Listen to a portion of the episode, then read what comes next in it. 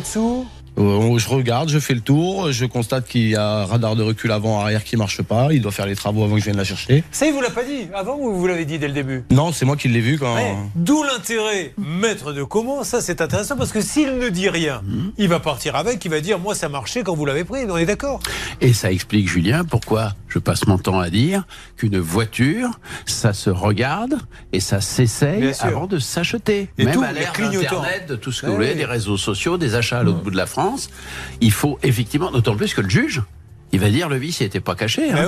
Vous n'êtes pas allé le voir. Et en plus, et vous avez tout à fait raison, Julien, qu'est-ce qui prouve que c'est pas par la suite que ça s'est mis à débloquer ou que c'est vous qui avez fait quelque chose? Vous remuez énormément les bras aujourd'hui. Est-ce Oui. qu'il y aurait un marionnettiste qui serait revenu? Parce qu'on le rappelle, Oui, oui. il est aujourd'hui à un âge où on est obligé de l'actionner. Absolument. Donc je le dis pour ceux qui ne le voient pas, il y a euh, Au-dessus. au-dessus quelqu'un qui a quatre ficelles et qui lui fait lever les bras de temps en temps. Voilà. Mais, mais le problème, c'est que le marionnettiste du jour n'est pas le professionnel Non. de d'habitude. Il a des gestes beaucoup moins. ça, ça se prend.